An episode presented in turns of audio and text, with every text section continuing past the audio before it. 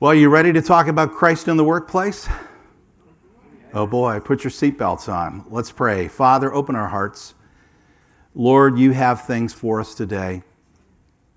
Lord, we know that authority is, a, is something that many people don't understand. You call all people to give an account to you. All authorities, whether they are believers in you or not, someday they will appear before you. But Lord, how we as your followers understand authority is going to make a difference in how effective we are at sharing our faith. So help us today to understand, to press into your truths. And Lord, I pray that you would equip us and that you would also impart things that will help us to live the way that you want us to live. In Jesus' name, amen. So, this is part 17 of the authority series that will never end. It just keeps going, but that's okay. Colossians chapter 3, verse 23 and 24. I love the New Living Translation. It's pretty accurate as a modern translation, and I usually compare, but I like it because it reads so clean and just modern language. It says, Work willingly at whatever you do as though you were working for the Lord rather than for people Remember that the Lord will give you an inheritance as your reward, and that the master you are serving is Christ. That means whatever you do, whether you sell widgets, whether you sell insurance, whether you are in medicine, whether you are in research, whether you drive for Lyft or Uber, it doesn't matter what you do. If you do it unto the Lord, He is the one that's going to reward you. He is your master. And God wants us to understand this principle. And we're going to talk about five principles today about how God wants to transform the way we look at the workplace. So, some of the things we want to look at today how can a follower of Jesus Christ work out his or her faith in the workplace? Some of you are thinking, but what, what I do, how, how is my faith going to make a difference? What does the Bible say about how we work? How we honor authority? How do we honor authority in the workplace? How do we deal with conflict? Anybody here ever have conflict in the workplace? No. I'm going to share some things out of the Pastor Joe file that go way back today. Is that okay if I tell you some stories today? it's interesting. I've been thinking about um, my dad. You know, he's at that place in life where I'm revisiting a lot of things from the past, and uh, there are things the Lord has brought up, things He's reminded me of, and I'm going to share a couple of those today. How can you bring the influence of Christ without looking, looking like a religious fool?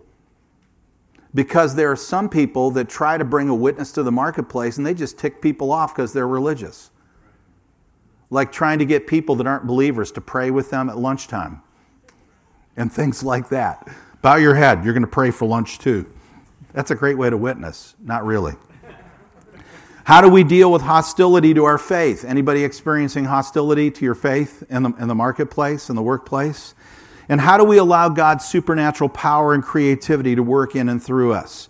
I want us to look at the, um, this is uh, the story of Daniel but I want to do a little bit of background, okay? And um, let's take a look at this. It says, During the third year of King Jehoiakim's reign in Judah, King Nebuchadnezzar of Babylon came to Jerusalem and besieged it. And the Lord gave him victory over King Jehoiakim of Judah and permitted him to take some of the sacred objects from the temple of God. So Nebuchadnezzar took them back to the land of Babylonia and placed them in the treasure house of his God. Then the king ordered Ashpenaz, his chief of staff, to bring to the palace some of the young men of Judah's royal family and the other noble families who had been brought to Babylon as captives. Select only strong and healthy and good looking young men, he said, and make sure they're well versed in every branch of learning, are gifted with knowledge and good judgment, and are suited to serve in the royal palace. Train these young men in the language and the literature of Babylon. The king then assigned them a daily ration of food and wine from his own kitchens. They were to be trained for three years and they would enter the royal service. And by the way, anything that came through the king's kitchen had been dedicated to their god Bel, had been dedicated to false gods. So uh, these were things that had been offered to idols, which created a problem for Daniel, Shadrach, Meshach, and Abednego. Okay? In verse 6, it says Daniel, Hananiah, Mishael, and Azariah were four of the young men chosen from all the tribe of Judah. The chief of staff renamed them with these Babylonian names. Daniel was called Belteshazzar, Hananiah was called Shadrach, Mishael was called Meshach, and Azariah was called Abednego.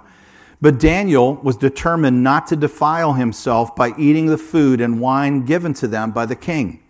He asked the chief of staff for permission not to eat these unacceptable foods. Now, God had given the chief of staff both respect and affection for Daniel.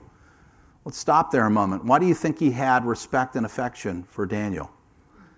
I think Daniel had already established a little bit about who he was and had some spiritual and emotional capital to spend.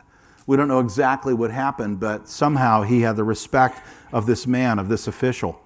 In verse 10, it says, But he responded, I'm afraid of my lord the king, who has ordered that you eat this food and wine.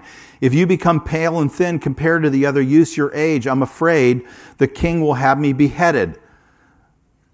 Nice boss. Daniel spoke with the attendant who had been appointed by the chief of staff to look under, after Daniel, Hananiah, Mishael, and Azariah. Please test us for 10 days on a diet of vegetables and water, Daniel said. And at the end of 10 days, see how we look compared to the other young men who are eating the king's food. Then make your decision in light of what you see. And the attendant agreed to Daniel's suggestion and tested them for 10 days. At the end of 10 days, Daniel and his three friends looked healthier and better nourished than the young men who had been eating the food assigned by the king. So after that, the attendant fed them only vegetables instead of food and wine provided for the others. So I've heard some people say this is proof that God wants people to be vegetarians. It is not a proper application of the text. They're just avoiding food that had been sacrificed to idols, okay? In verse 17, it says, God gave these four young men an unusual aptitude for understanding every aspect of literature and wisdom, and God gave Daniel the special ability to interpret the meaning of visions and dreams. When the training period ordered by the king was completed, the chief of staff brought all the young men to King Nebuchadnezzar, and the king talked to them, and no one impressed him as much as Daniel, Hananiah, Mishael, and Azariah. So they entered the royal service. Whenever the king consulted them in any matter uh, requiring wisdom and balanced judgment, he found them ten times more capable than any of the other magicians and enchanters in his entire kingdom. And Daniel remained in the royal service until the first year of the reign of King Cyrus. So here's Daniel's dilemma. Let's just take a look at what's happening here. And I know our situations may be somewhat different than Daniel, but I think there are cultural, transcultural, and transtemporal principles that we can pick up from this story and understand. Daniel, along with his friends, are prisoners of war. They don't want to be there. Obviously, they've been taken captive, and because they were royal uh, members of the family, they were nobility, they're recruited by Nebuchadnezzar. Now, Nebuchadnezzar had a plan, and we know this from history. What he would do is he would move all these populations around. So he would take all these people out of Judea and he would move them to Babylon, and he would take people that lived up in north of Syria and move them into Judea and he would keep people off balance by moving population groups all around his empire. But he always took the best and brightest talent from every people group and brought them to his capital so that he could leverage their abilities and leverage their intelligence. He was a pretty smart guy, but also a very insidious guy. He was a very uh, cruel ruler, uh, but he's, he definitely had a plan. So you could say these guys had a bit of a hostile work environment from the very beginning. Uh, they, they were given a choice. And if you think about it, they were given a choice to live. They could have died, they could have been killed in the war like many other people, but these guys were given a choice to live. But now they had to make a decision. Were they going to compromise their faith? Were gonna, they going to be true to God? Uh, they have to go through a period of training and orientation to their new culture. What did this involve? It involved learning the language of Babylon. It, it involved learning the literature of Babylon. It involved uh, learning to worship their gods.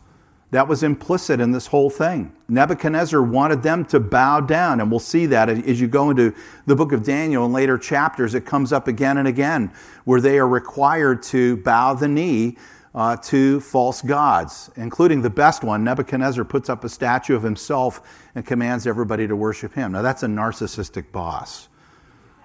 Has anybody here ever had a boss that built a statue to themselves and had you try to worship that?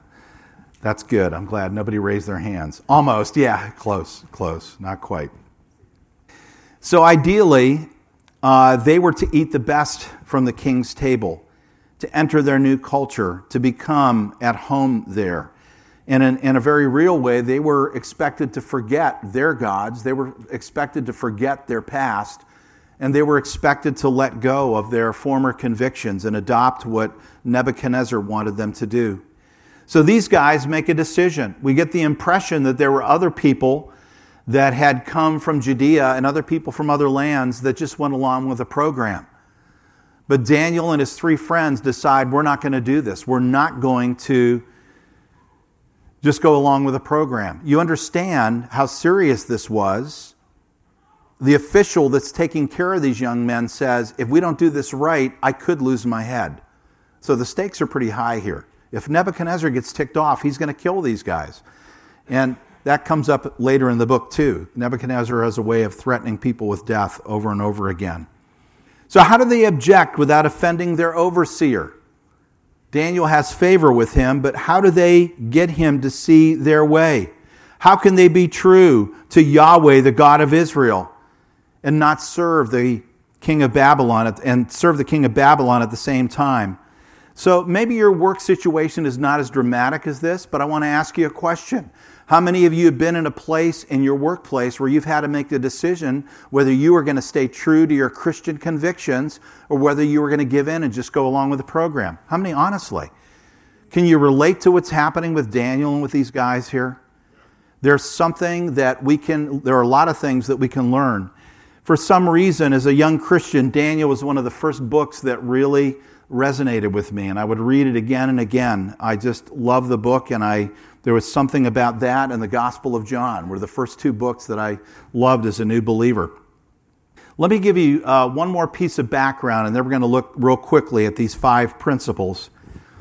Jeremiah, who's a prophet at the same time as Daniel, he's a little bit older than Daniel, and Daniel reads Jeremiah's prophecies. He's very much aware and even responds later in the book of Daniel about Jeremiah. But Jeremiah writes a letter to all the exiles that are being taken captive. And he says, This is what the Lord wants you to know. Listen to this. This is Jeremiah 29. It says, Jeremiah wrote a letter from Jerusalem to the elders, to the priests and prophets, and all the people who had been exiled to Babylon by King Nebuchadnezzar. This is what the Lord, go down to verse 4. This is what the Lord of heaven's armies, the God of Israel, says to all the captives he has exiled to Babylon from Jerusalem Build homes and plan to stay. Plant gardens and eat the food they produce. There were prophets that were saying, in one year, God is going to deliver you out of Babylon and bring you back to Israel. And Jeremiah says, those prophets are lying to you. God has ordained that you go and you're going to stay there in Babylon 70 years. And he prophesies that. Later, Daniel references that.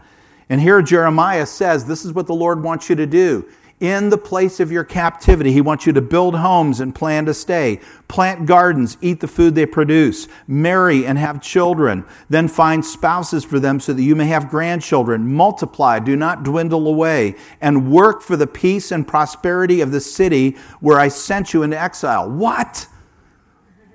What is he saying there? God is saying Nebuchadnezzar thinks he's in charge, but God has a plan if you know the real heart of this story, you know that Israel for 490 years had not obeyed God, had been up and down and in and out of obeying the Lord. They had not been faithful in representing the God who created all things to the nations. Guess what? God has a plan to use a couple key people, especially these four guys a woman named Esther, an uncle named Mordecai, a guy named Ezra, Nehemiah. These four guys get the news out about the living God in a greater way than the entire nation of Israel did for hundreds of years. Think about that. But it all requires one thing that they discern with obedience what God wants them to do, and they are faithful not to compromise the ways of the Lord. But here Jeremiah is telling them seek the prosperity of the city that you're in for a lot of people, they were thinking, I'm going to go in and be subversive. I'm not going to seek the prosperity of this city. And I'm going to try to get back to my own place. Verse 10, Jeremiah goes on. He says, This is what the Lord says You'll be in Babylon for 70 years. And then I will come for you uh, for all the good things I have promised, and I will bring you home again. For I know the plans that I have for you, says the Lord. They are plans for good and not for disaster, to give you a future and hope. In those days when you pray, and I will listen, if you look for me wholeheartedly, you will find me, and I will be found by you, says the Lord, and I will end your captivity and restore your fortunes, and I will gather you out of the nations where I sent you, and will bring you home again to your land. It's funny, we quote that verse there. Uh, we often quote that about, I know the plans I have for you, says the Lord. Did you realize that was in the middle of the Lord saying, Oh, by the way, you're going to be in a really hostile place for 70 years, and I want you to find a way to be prosperous there and to bless those people and grow and become who I want you to be, even in the midst of adversity? A little bit different than taking it out of context, isn't it? So here are the principles that we can learn from Daniel's life and situation. The first one is seek the prosperity of the city you are in. How many of you have been in a situation where you feel you cannot work and make a difference because it's such a place of brokenness and corruption? And you know what the Lord says? I want you to hear this. Sometimes He puts us in places that are dysfunctional and broken because He wants us to be the light of Christ. And we keep saying, God, get us out of here. And the words of Jeremiah resonate, saying, You need to seek the prosperity of the city you're in and make a difference and don't try to get away from the brokenness. What if we all moved out to a place, we could all go out to uh, wherever, find a desert island, and we could all, well, you know, not a desert island, we want a, a prosperous island. And we could all move there as Christians and forget the rest of the world and be our own Christian subculture. God would probably send a tornado and scatter us all over the world. Because he said, I told you to go to every nation, not to go out and hide from every nation. Now, certainly, I want to tell you if you're in a bad work situation and you can find a better situation and you're in a place where you're being oppressed and they're asking you to compromise and do illegal things, get out of there.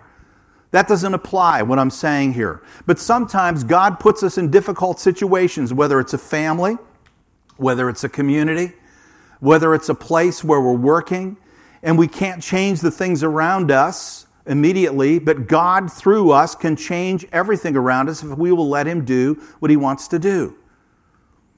And some of us become part of the problem because we complain that we're there in that situation instead of allowing God to work in us and make us agents of change. Often it's the Lord who puts us right in the middle of darkness so we can be the light of Christ. Even if the people you work with are evil and corrupt, God can use you. Again, don't let them force you or make you do things that are corrupt and evil and dishonest. But Daniel, Shadrach, Meshach, and Abednego do more to bring the light to the Gentile nations than the whole nation of Israel did in the previous 500 years because they are willing to be lights in the midst of a really hostile situation. What looked impossible and, and, like a devastating situation becomes an amazing divine appointment from God. Was it easy? No. There were days when Daniel and his friends were on their knees praying that God would give them a solution so they didn't die. And like I said, if you that doesn't mean that if you're in a bad work situation, you shouldn't try to get somewhere else. So don't, please don't hear me say that.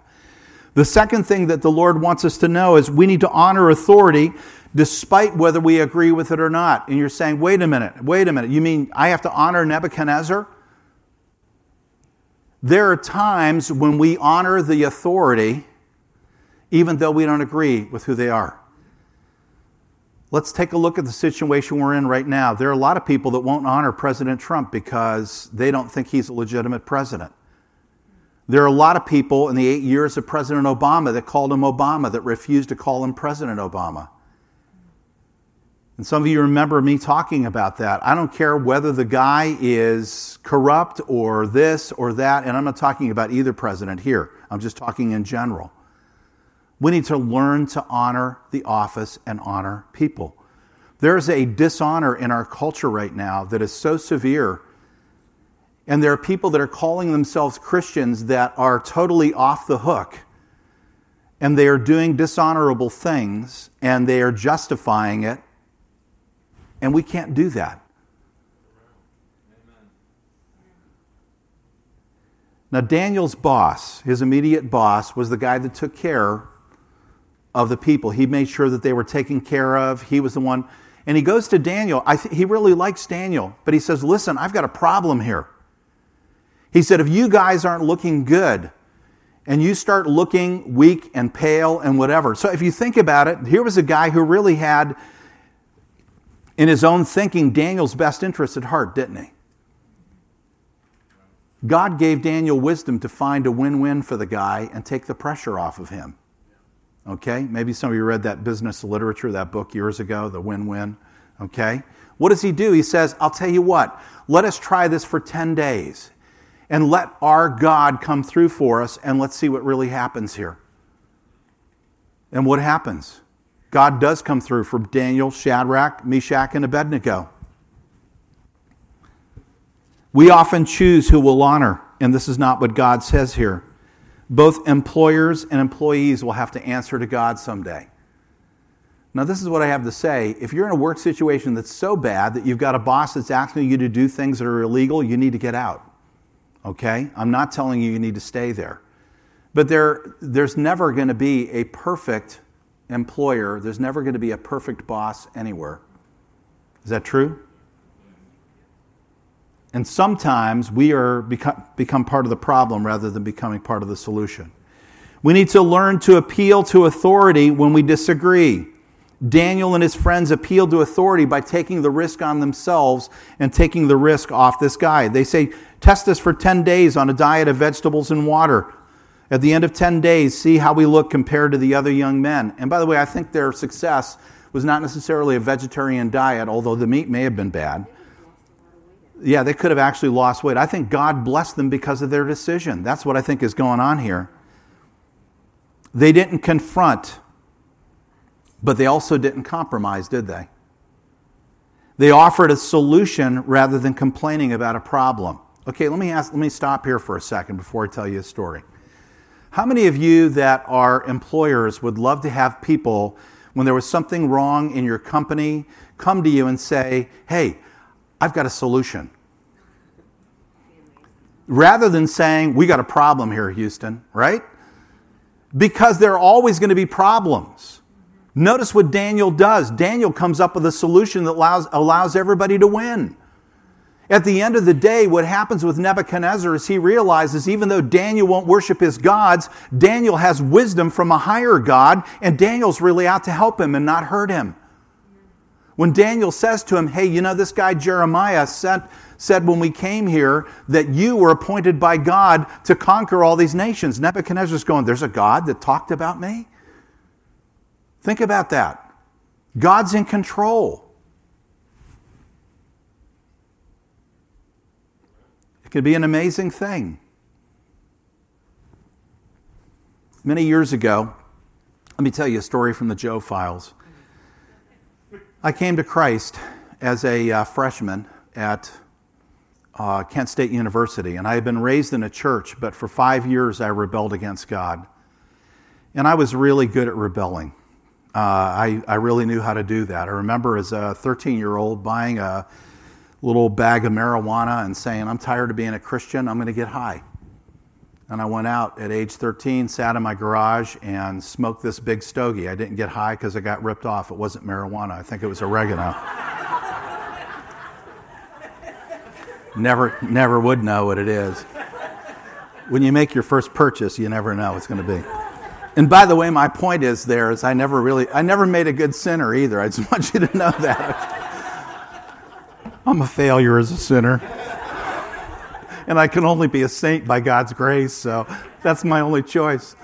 But I, I, but I eventually did connect with the right people, and I, for five years I rebelled against uh, God. I was my youth pastor's nightmare, and uh, sorry, Pastor Jeff. I, re- I remember I used to sit in the back of the youth group with a knife and threaten the kids if you don't let Larry talk, I'm going to kill you in the parking lot after church.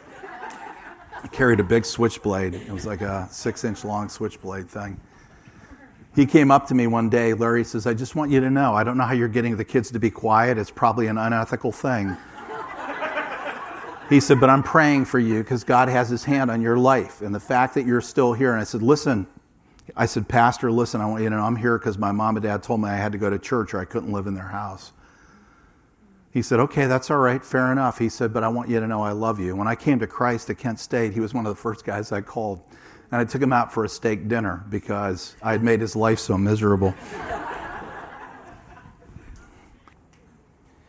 Let me just close with these last two. The fourth is our work integrity comes from our identity in Christ Jesus. Everything we do in life should flow out of our identity in Christ and our service to Christ. That's why Colossians 3 says, Work willingly at whatever you do as though you were working for the Lord rather than people. Who's your employer? It's the Lord Jesus. At the end of the day, you're going to answer to Him. You work with excellence not because you like your boss that day or you like your word. You work because you love the Lord. And it's your identity in Christ to be excellent in Him and do everything is under the Lord. Where is your reward going to come from? If you're a Christian, you've got a benefit plan in your work situation you didn't know about.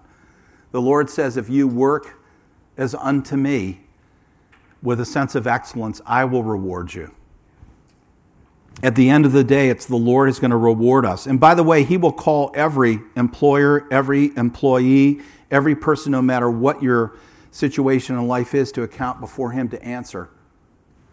The fifth thing is God's supernatural revelation can work through you in the workplace. God wants to bring the supernatural. To some of you here, you may not know what your boss is up against. Maybe you're the one that can offer him or her a solution and help them to break out of where they are. Because a lot of times you don't know, and sometimes you need the wisdom of God. And by the way, it was shortly after that my dad came to Christ. I believe that was a major thing he was on a business trip. He was away. He had lost, he had macular degeneration one eye. He had lost sight in his one eye. And my mom's prayer group and my prayer group were praying for him, and God healed him. When I talked to his ophthalmologist, the guy said, Who are you guys? He said, I'm Catholic. He says, I believe in the Father, Son, and Holy Spirit. I pray all the time. He said, Your father had a brand new connection like a baby. It was a perfect macula. It was a perfect, he said, it, it, there's only God can do that. He said, How does that happen? So my dad went from being a God fearing guy that would go to church like this to he started telling everybody what happened to him. Often we don't think about giving God a chance to invade our space. When you're in an impossible situation in the work uh, situation you're in, you need to invite God into that moment because I believe God specializes in showing up and doing things that we can't even imagine. I've seen him do it in a lot of other work situations too, where the Lord gave wisdom, where the Lord showed up, where the Lord moved people's hearts. It's just amazing. Daniel, Esther, Shadrach, Meshach, Abednego, Nehemiah, all these people gave God a chance to do a miracle. They put their lives on the line and they prayed. Years ago, we had a lady named Joyce in one of our um, home groups, and uh, she came to the home group and she was broken, totally devastated because at work, the guys, it was an impressive work environment. They were playing the worst music, and guys had pornography up in their lockers and in some of their workspaces. And she said, I just don't want to go to work anymore. And our group gathered around and prayed for her. And I'm, I'm, telling you, we shouted out to the Lord. We said, Lord, you've got to do something for Joyce. And there was a word of knowledge for Joyce that night. You need to go in and you need to be honest with your boss and you need to appeal to him and say, I don't know if you're aware this is happening. And I need to tell you, i have been a faithful employee. Well, she went into work the next day and did exactly what the word of knowledge told her. She went in to talk to her boss, and her boss said, This is terrible. I had no idea this was happening. I'm appointing you from now on. You are the one that puts the radio stations on, and no one else is allowed to touch the dial. He said, and then also, I want to talk to all the ladies that have experienced sexual harassment, and we're going to deal with that. And by the end of the day, I don't want any pornography. I don't want anything in the workspace that would compromise anybody. In a matter of a moment, God shifted the whole thing, and she was put in charge. Sounds kind of like Daniel. Now, it doesn't always work out that way. Sometimes we have a bit of a battle. Sometimes it comes all the way down to the police showing up at the door saying, Daniel, it's time. All the magi are going to be killed because nobody could translate uh, King Nebuchadnezzar's dream. And Daniel says, Can you give me a couple more hours? I think my God can do it. Those are scary moments when you're out on the line there. So understand this God sometimes purposely puts you there. And what we do is we go around saying, Oh, me, God has forgotten about me. And the Lord is saying, I finally have them in the place where I can do something so amazing. I'm sensing some of you are in that place right now. And He wants to do something supernatural. The final thing I want to say is this, and that is beware of misplaced expectations. And I hear this all the time from Christians. I hear Christians that work for a Christian boss, and they say, I'm so glad I have a Christian boss and they have the expectation that they don't have to work as hard for them. When we lived in the Bible Belt in Springfield, Missouri, every contractor that came to our house just about told me how much of a Christian they were. It got to the point where I said, at the end of the job, I'll tell you if you're a Christian.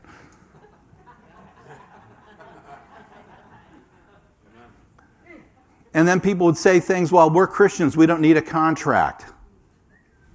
Eh, sorry there are expectations sometimes that we put on people just because they're Christian. Contracts help us to understand so there aren't misunderstandings. Even if it's a Christian, it's a good thing to write it down and have a written agreement so there's not a misunderstanding. If you are a believer, you should work with even more zeal for your boss because you're working as unto the Lord. If you're an employer or you're in management and you have people under your that are reporting to you, you need to be thinking about them not just as cogs in the machine, but you need to be saying, you know what? These are people that God has put under my care. I need to pray for them. I need to, I need to uh, be there for them. I, there's probably a higher reason for me to be there. That same year that I was working for my dad doing the dishwasher, Johnny came in and was sick and said, I can't work the shift. And I said, Can you pray for you? And he, can I pray for you? And he said, Sure. And I prayed for him. He says, What was that?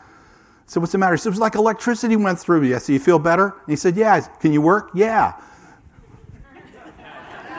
hey, when you're a manager, it works really well. I didn't want to wash dishes that night.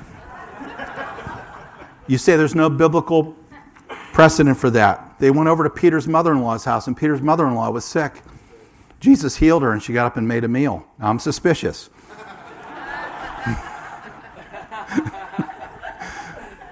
Think about that, okay? That's right, we're hungry here. when you walk with the disciples, you never know what's going to happen. Do you hear what the Lord is saying to you? Can we just stand together? We're going to close. I want to ask a question. How many of you are in a work situation and you need God to come through for you right now? Can you just come on up real quick? We're not going to have a long altar call. I just felt like there needed to be an impartation and a consecration moment. Just come if you need a breakthrough right now, if you're in a work situation, whether you're in management, whether you're driving Uber, whether you're whatever you're doing, it doesn't matter where you are, you need a breakthrough.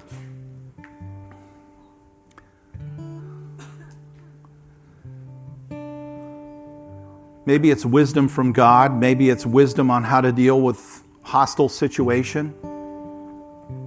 Can we just all extend a hand of blessing to these people? Heavenly Father, I just want to thank you for these people. And you gave me this picture today of everybody that needed prayer to come up. Father, we just want to agree in prayer right now in the name of the Lord Jesus Christ. I pray for breakthrough, Father. I pray for wisdom. I pray, Lord, that you would give supernatural wisdom on healing processes, broken relationships, uh, broken communications, Lord, things that are going wrong, uh, hostile work situations, misunderstandings. Father, we just pray that you would give wisdom and that you would impart wisdom. And for each one of these that has come up here today, Lord, that as they consecrate their hearts to you, Lord, that you would just impart to them the wisdom of Daniel You've put us in places, God, to make a difference. You've put us in places to be a witness for you. You've put us sometimes in impossible places because you have a God sized answer that only you can give. And I pray, Father, that your supernatural power would be released in each one of these men and women right now in the name of Jesus Christ. Lord, I believe you want us to be successful, but success is often bigger than what we think. It's not just about the money, it's about your plan, it's about your purpose, it's about you revealing yourself in the midst of situations, God. And I just pray for these that have come that you would just open up a whole new vista, an ability for them to see what you want them to see, God, in the name of Jesus Christ. Thank you, God. Thank you, God. Hallelujah. Can we just lift our voices and praise God together? We worship you, God. Hallelujah. Bless you, Lord. We put our trust in you, oh God. We believe in you, God. I just pray that you would impart faith. I pray that you'd give supernatural wisdom. Thank you, Lord. Hallelujah. Thank you, Jesus. Supernatural wisdom, Lord. I pray for favor for these as well, Lord, and the people they work with, that you would give them supernatural favor, Lord, in every way, in the name of the Lord Jesus Christ. And we thank you, Lord, for putting us in places where we can be salt and light. We just give you praise and glory and honor. In Jesus' name, amen. God is good, isn't He? I want to hear some good stories, okay? So let's press into those things. Hallelujah.